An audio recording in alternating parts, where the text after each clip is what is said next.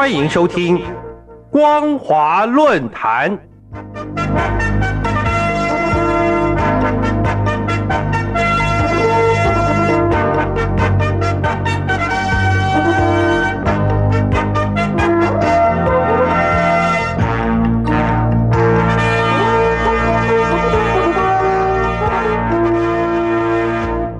各位听众朋友您好，欢迎收听今天的光华论坛，我是世奇。今天的论坛主题是装穷不入富已是中共贪官使用的套路。装穷不入富已是中共贪官使用的套路。各位听众朋友，中共官场不时曝出怪事，许多贪官一边想方设法藏匿贪腐所得，一边还经常假装清廉，所以装穷不入富已经成为中共贪官最常使用的套路，但其贪腐数量的惊人却更让人震惊。4月27日，中共湖南省湘潭市人大常委会前副主任傅国平涉嫌受贿出庭受审。这位曾经担任过湘潭县委副书记、县长、县委书记、湘潭市政府副秘书长与湘潭市人大常委会副主任等职的贪官，被指控从2004年到2022年期间，利用职务为他人在工程承揽、项目推进、资金拨付和设备采购等方面谋取利益。傅国平贪腐细节着实令人吃惊。他曾经在乡下老家建了一栋房子，专门拿来存放赃款赃物。当办案人员搜查时，发现房子顶楼楼阁里的暗处堆放着成箱的现金。银行人员用5台点钞机连续清点5个小时，才清点完这笔共计1200余万元的巨款。另外，傅国平家里也堆满高档烟酒，光是茅台就有230多箱，足足装了1卡车。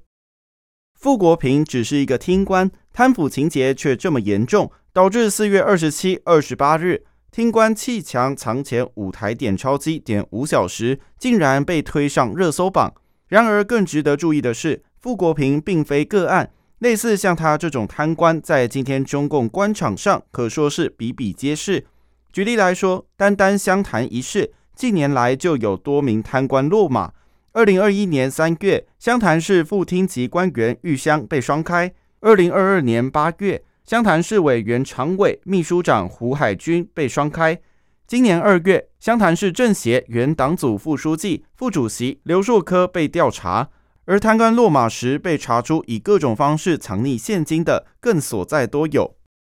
中共国家能源局煤炭司前副司长魏鹏远就有“小官巨贪”的称号，他涉案财产达到 3.4 亿元，在家里就藏有2亿多现金，必须动用16台银行点钞机来清点，其中4台点钞机当场烧坏。2000年，海南省万宁市原副市长林礼生被查出家里枕头藏有大量存折、存单，放在垃圾桶底层的布袋藏有17万余元的现金。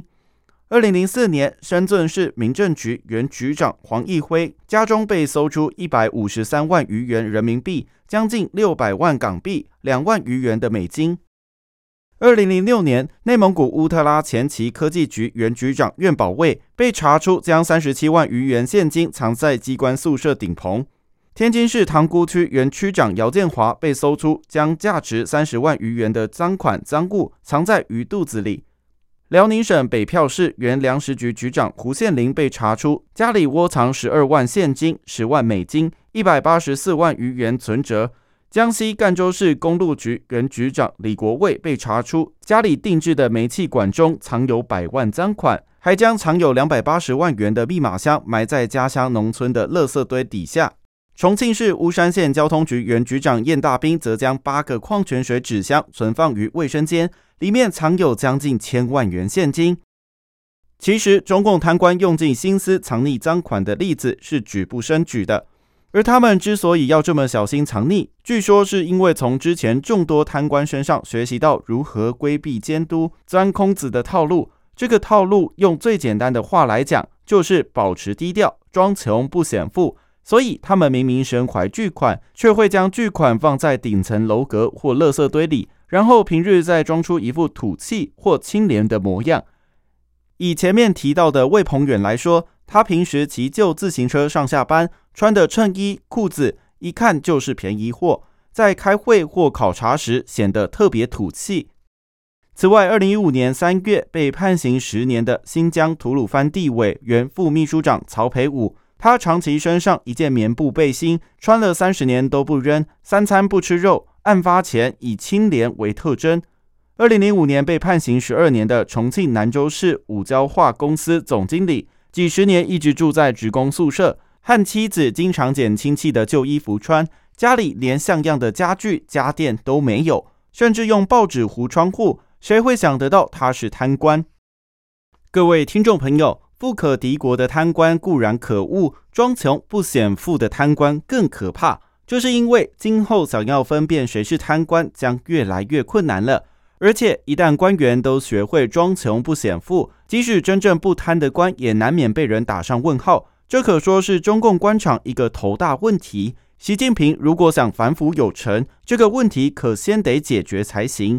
以上就是今天论坛的全部内容。今天的论坛主题是装穷不入富已是中共贪官使用的套路，装穷不入富已是中共贪官使用的套路。我是世奇，光华论坛，我们下次见。